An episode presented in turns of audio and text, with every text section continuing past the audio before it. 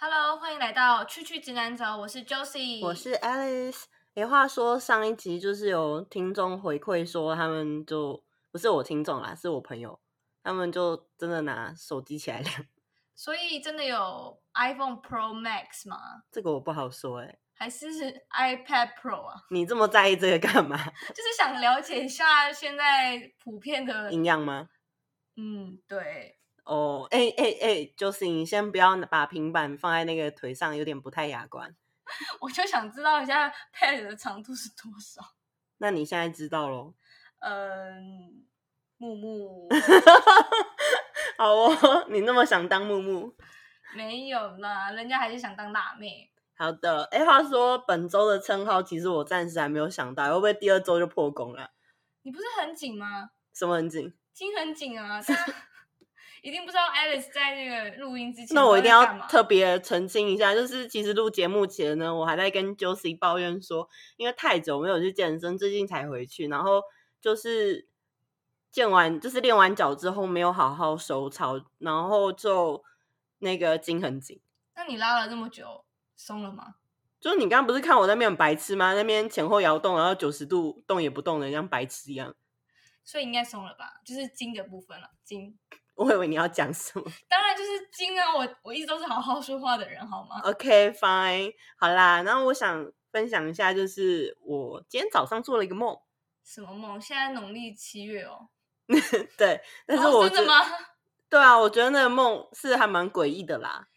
你确定要讲吗？因为我怕我们听众会害怕，因为其实我就是很害怕好兄弟的人。不会啦，你相信我，我都是把那种很可怕的东西讲的很好笑。好，Action，听你说。好哦，就是那个梦呢，就是一开始我在我朋友的房间，嗯、然后就是在窗台的地方有一个半透明白色的小精灵，然后看起来蛮可爱的嘛，有点像是就是魔法森林那种，对，神隐少女那种感觉，对，没错。然后因为看起来蛮可爱，没有什么威胁性，我就看了它很久，觉得啊，还蛮可爱的小东西呢，然后就啊一口把那个昆虫吃掉了。好吃吗？我不知道，但他有点饿，然后就嗯，再把青蛙吃掉。但是我也不知道为什么我朋友家会有青蛙跟昆虫啊，然后这还蛮怪的吧？对，然后他接下来还不会还会吃别的东西吗？对，但是我不知道为什么我还知道他还有点饿，所以他一口把我朋友吃掉了。呃，所以你朋友有像就是那个小精灵有长四只吗？嗯、呃，没有，还长出两只。怎么很像无脸男呢、啊？对啊。难道他有像无脸男一样向你招手在那边？嗯嗯嗯，没有。OK，然后重点是，我觉得那时候很怪，是为什么我从来都没有想到要救我朋友，然后我就就逃出我朋友房间。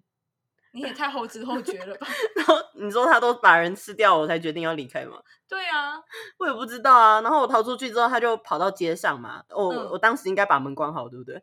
你应该锁门，我没有，然后然后他就跑出去了，然后就把街坊邻居全部吃掉了，而且还是那种晋级的巨人哦，然后哇，你们看起来好好吃哦，然后那种两手脚的那种挥挥挥，然后跑过去啊，左手右手各来一个，然后可是他们不是被吃掉，是被吸干，吸干，就像那个《神鬼传奇》里啊，那个木乃伊就。好像那个什么小精灵很欢乐，在你梦里面游来游去，或是像那个什么什么倩女幽魂那种吸金大法之类的，然后人就变干了。后来嘞？后来谁被吸？我不知道，就街坊邻居啊。然后，然后我就觉得哇塞，也太可怕了吧！他就把街坊邻居吸干了。然后我就跑回家，然后跟我妈说：“赶快把什么玻璃啊、窗帘全部拉起来，不然会被发现。”我也不知道到底是哪来的 idea，告诉我说只要这样就不会发现。但是可能是因为小精灵讲的那一句吧，看起来活蹦乱跳的，很活泼，看起来很好吃，所以我就决定装死。然后可是装死是套在房子上面，嗯，我不知道那哪来逻辑啊？对啊。然后后来呢，就是我我我就这么做之后，我就突然想到啊，我要救我朋友。现在才想到？对，我现在才想到要救我朋友。然后听到应该很难过吧？你还记得他是谁吗？其实我不知道哎、欸。而且重点是我好像不认识他，就是不是我现实认识的朋友。嗯嗯嗯，对，所以好像是因为这样，我才没有很在意这件事情。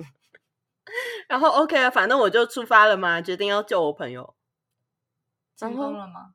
然后我就在路上啊，然后就经过那个隧道，然后跟一群路人好像要等车吧，不知道是要逃去哪里，还是要前往哪里。然后那个大精灵就出现了，他就你就看到进击的巨人那个巨人这样跑过来，就是喂 喂喂，来吃 buffet 喽！然后就冲过来，然后吃吃吃，然后就突然停在我面前，我以为他就是那种啊，我要吃你，然后一手要抓过来，然后把我吃掉，没有，他就看着你手上那本书是什么，我也要看，到底有什么毛病？不愧是文青的，做的梦也是那么文青，是这样吗？OK，然后反正那本书是呃情诗，然后重点是我觉得很怪哦，他他就是冲过去，原本就是把其他人吃掉，然后停在我面前，我想说天哪，其他人都被吃了，剩我一个怎么办？我也要被吃掉了吗？然后那边很紧张，然后没有他就看着我那本书，然后就拿起来翻，然后是情诗，对，然后看我就这首诗也太感人了，然后就升天了，就被渡了，对。所以以后渡人要用情诗，不应该用佛经。我不知道哎、欸。然后没有，我那时候跟我朋友就说，我得到了一个结论，就是一日不读书，面目可憎。面目好吃吧？面目好吃吧？满那个看起来满脸就是，请吃我吧，这样子是不是？好哦。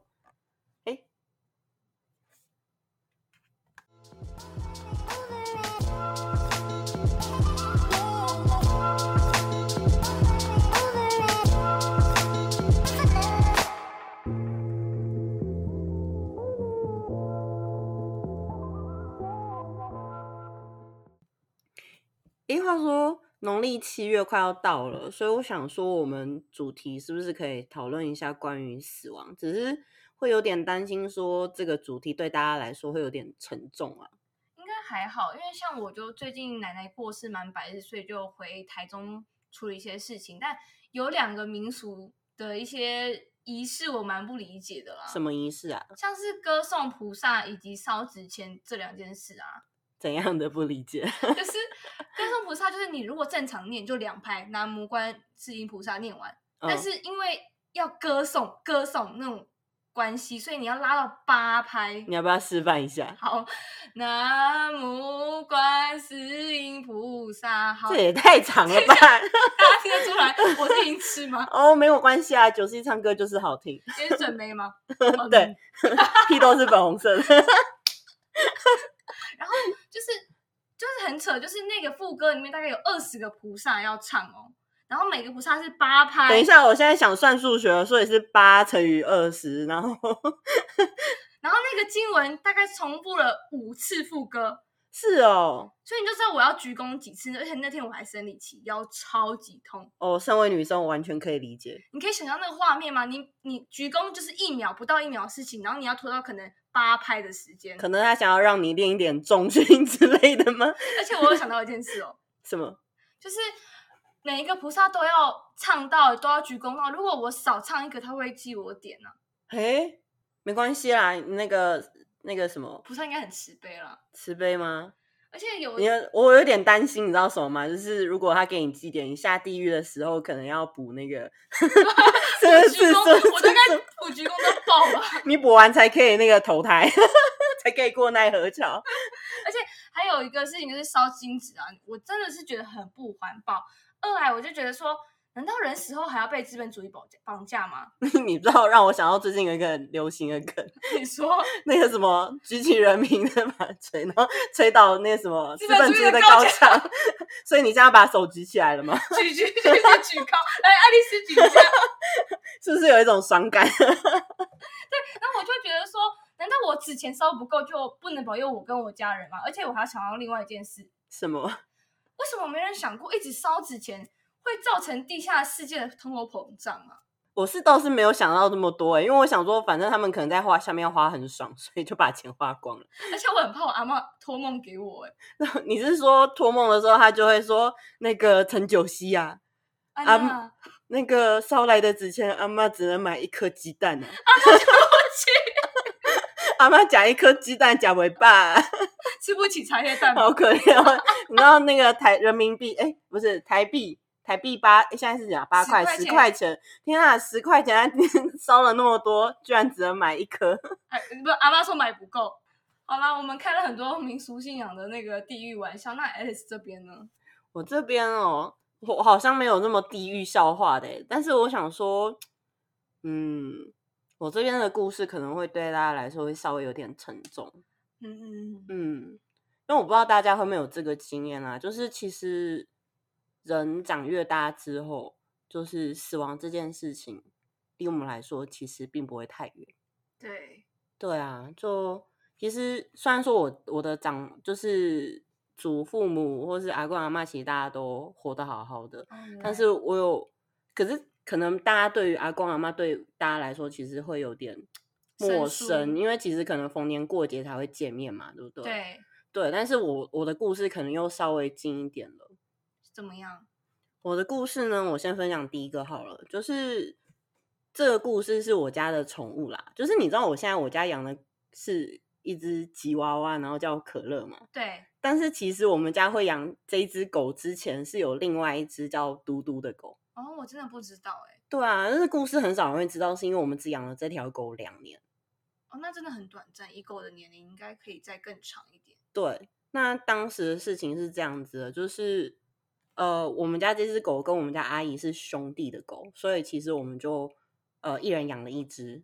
嗯，那那个时候呢，大概是。那只狗两岁的时候，我们家就是过年，过年的时候就回回娘家嘛，回妈妈娘家。对。然后那一天我不知道是怎么了，就是我的外婆跟就是舅妈吵架，然后吵架的时候呢，就是我我阿妈就站在门口气噗噗，然后我我那时候我们家的狗就是放在那个走廊，尤其是我有点担心大家会骂说，就是为什么没有把狗练好这件事，但是其实因为。就是我们那边住的地方啦，就是它是一个回廊，其实门正常都关起来的，所以是可以把它遛在那个回廊的地方，它是封闭式，哦、所以也没有人想到说把狗放在那个封闭式回廊，让它在那边走来走去是会出事情。嗯，对，通常都是这样。嗯、对，但那时候因为我那时候读大学，然后外婆就站在门口气噗噗，然后我那时候只是打开门，然后对着我们家狗说：“哎，嘟嘟过来。”然后它就很兴奋的，然后就跑过来，然后就跑出门外。然后我妈那时候就是站在我旁边，她就说：“你这样叫它，它跑出去出事了怎么办？”然后就砰一声，嗯、我们家狗就被撞扁。哦，就这么发生在？对啊，就。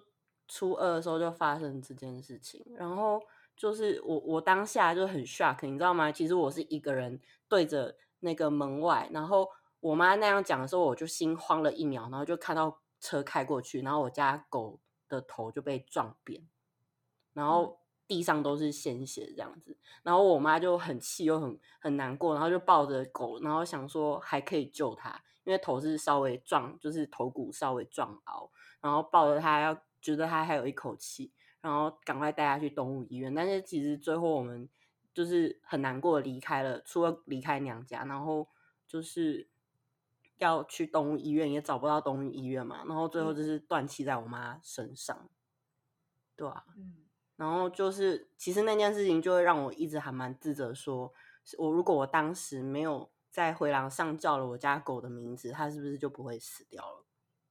就因为这件事情，我自责还蛮久的。然后因为这件事情，我们家大概有两三年的时间都不太回娘家，就是直到现在，我们家也不太回去。就是我妈一直会很不谅解，说外婆把门打开这件事，嗯，然后不知道我们有养狗，然后还这么做，然后他们就是之间就因为这件事情，然后吵很久。然后我外婆的意思就是说，她不就是一一只一直畜生。对啊，嗯、所以其实就是他们之间有一点分歧，然后就不太想回家了。嗯、对啊，是还蛮难过的故事吧？因为我其实也可以理解啦，像我们家其实有养宠物，我们养三只小鹦鹉嘛。嗯、那其中有一只它其实有生病过，那它前一阵子身体变得比较不好，嗯，然后我发现它就是不太喜欢飞比较远的地方，嗯，然后也常常发呆踉跄。我想说他是不是快要走了，可能在弥留这样子。然后我就晚上想到他，想说，我以为小鹦鹉可以再多活可能八年九年，因为他现在七岁。嗯、那他可能因为身体的状况，可能他这一两年就会离开我。因为其实我们还蛮爱他，是因为他曾经中暑过，嗯，然后脱水，你是说你们家二哥吗？对，我们家二哥，他曾经就是中暑很严重脱水，本来以为救不活，但是就是日夜照顾，帮他强强行的灌水，然后灌食，他才就是呃康复。那康复之后，他有得忧郁症，他就开始啄自己的毛。啊，对，就啄自己胸口嘛，都秃一块。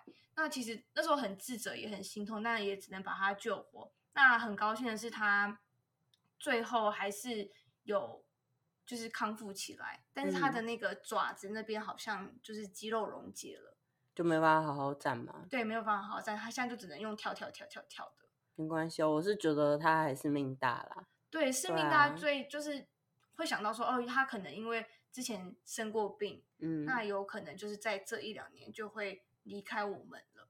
嗯、然后那时候我因为他身体可能比较欠佳，嗯、我就哭了很多个晚上，会觉得说我没有想过他会离开我。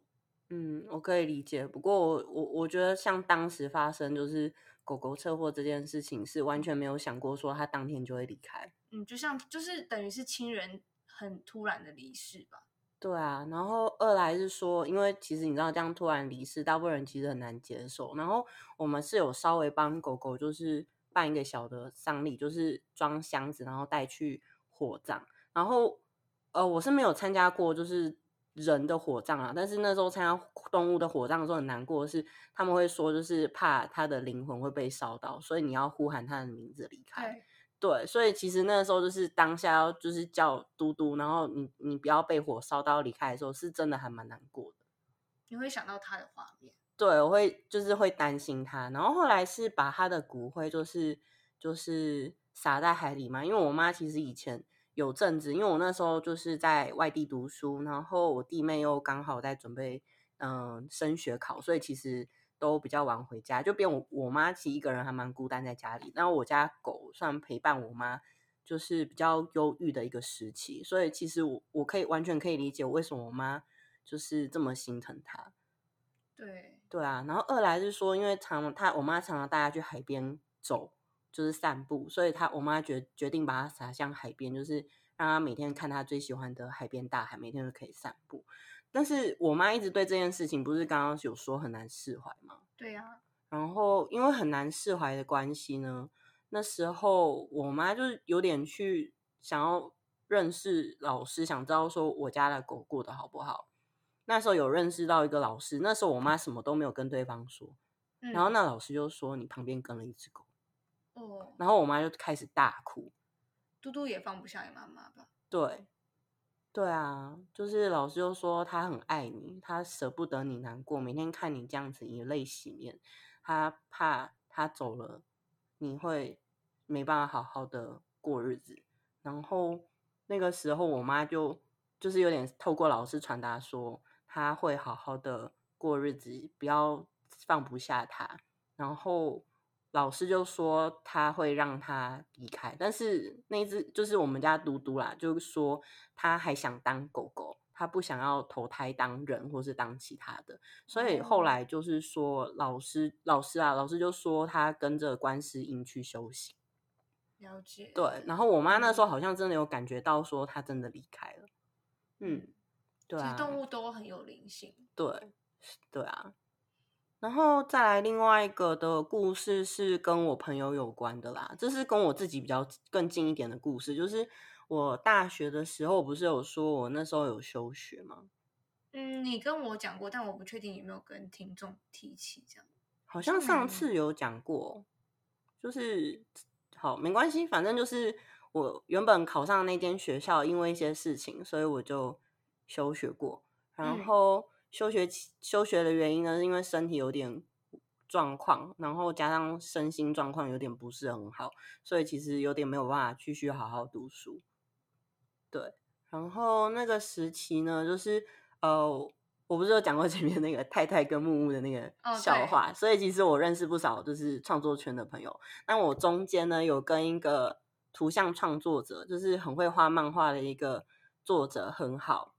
然后帮你画图的那一位吗？对啊，嗯，然后我跟他感情还不错。然后其实他是广州人，但是他家移民到美国，他那时候在美国加州读艺术大学。嗯嗯，那那时候他有跟我说过，他的梦想是他是做那个后置的，就是你看一些呃迪士尼的素材嘛，贴一些看起来很拟真的东西。对对，像什么毛茸茸的什么玩偶玩偶啊，或者是一些质感看起来比较亮啊，类似这种特质的。嗯嗯嗯、然后他们学校的那个升学压力也很大，就是你没有可能成绩没有到，你可就拿不到那个 scholarship，就拿不到奖学金啦。哦，那真的很严重哎。嗯，所以变成说美国读书又很贵，如果你成绩没有到，你压力会很大。如果家里又没有那么多钱的话，对啊，确实要拼那个 scholarship。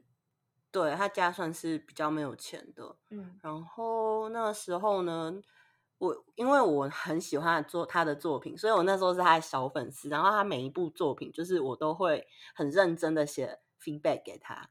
哇哦，真的不错哎！对啊，我会写说哦，我有看出你一些就是可能一些小线索啊，什么东西的，然后他都会很开心。然后因为这原因，你知道，有时候身为作者，就是很希望有人给你一些 feedback，然后可以知道说我可以怎么做。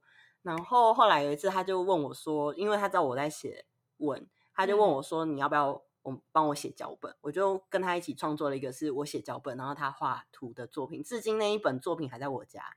哦，对，他的作品，我每一本都好好收好这样子。嗯，然后那个时候呢，是我发生了一点事情，我算是被圈里的人霸凌啦。我不知道是不是因为我跟他走太近，那他算是人气还蛮高的那种作者，然后大家就会私底下说我搭讪他，还有很夸张，会说我好像什么下蛊啊。然后都二十一世纪了，我不知道啊，就是说我下蛊，不然他怎么会跟我这种写的这么烂的人当好朋友？嗯，OK，无语哈。然后反正就是我想跟什么人当朋友，那是他个人的自由意志嘛。没错，对啊。然后因为我那时候就是被被大家一直攻击，然后我朋友是一直说，就是我人太好了，我要学会反击，不可以让他们这样欺负我。然后我就。嗯个性算是比较软的人，所以我我我是不知道怎么反击，我也没办法好好去就是说他们这样不对，所以我就有一阵子很意志消沉，我也不太想创作，就闷起来自己在打电动。嗯嗯，然后那个时候闷着的时候，我朋友那个图文的朋友就想说，OK，没关系啦，反正就是我至少希望希望是我开心就好，不创作也没关系。嗯，然后他说，哎，我明年就毕业了。你要不要来美国？哼哼，我会寄我的毕业典礼的邀请函给你。哦，对，然后那时候听到说，哎，我第一次生平被人家邀，而且其实美国读书毕业这件事情是还蛮难，很隆重的，嗯，不是像我们台湾耶混个文凭毕业了这样，他们要混个毕业其实没有这么容易，打枪到很多人。呃，可是那个。加州艺术大学其实是一间还蛮难考的大学。确实，我觉得美国在大学毕业门槛会变很高很高。对啊，他不是读什么州立哦，是那种前、嗯、前几名的学校。OK，反正就是那时候寄给我之后呢，是那年年初的事情。然后结果在四月的时候，突然有一天，就是我收到了，就是訃闻说他已经过世了。为什么突然？没有原因，就是我是他的好，他的一个很近的，就是算学妹吧，就是有公告了这件事情。然后我那时候就觉得还蛮 shock 的。你你可以想象吗？就是你有一个呃从美国有来台湾找过你玩的朋友，然后你们常常在做交流，然后陪你度过了一个嗯、呃、很忧郁的一个时期吧。然后你很意志消沉，打鼓励你，让你觉得说其实你并没有这么差，嗯。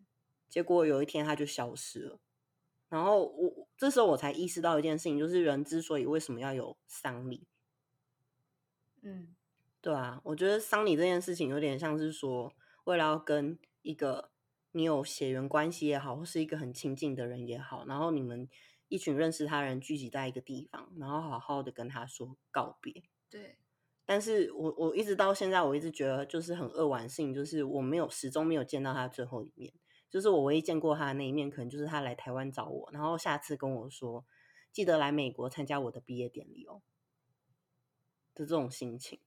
然后因为这件事情，我在去年年初的时候，我特地跑去了美国一趟，然后又跑去他就读的那间学校，但是我始终没有找到说，就是他到底埋在哪里，因为他父母是不想要再跟这个就是圈子啊，或是他女儿这边的好朋友有任何关系，他就想低调过日子就好了。所以我至今还是觉得就是心里有一个疙瘩。嗯，希望有一天可以，应该还蛮难的啦，我觉得。但是就是我心里就是可能每年到了四月的时候，就会觉得稍微有点难过，就是啊，他的忌日到了。确实，因为我觉得他对你来说是一个人生很重要的人。嗯，但是我觉得同时他就是可能存活在我们心中啦，就是会变成说他没有过完的那个日子，然后。我会带着他的灵魂的碎片一起往前进，嗯，把这些难过化成力量。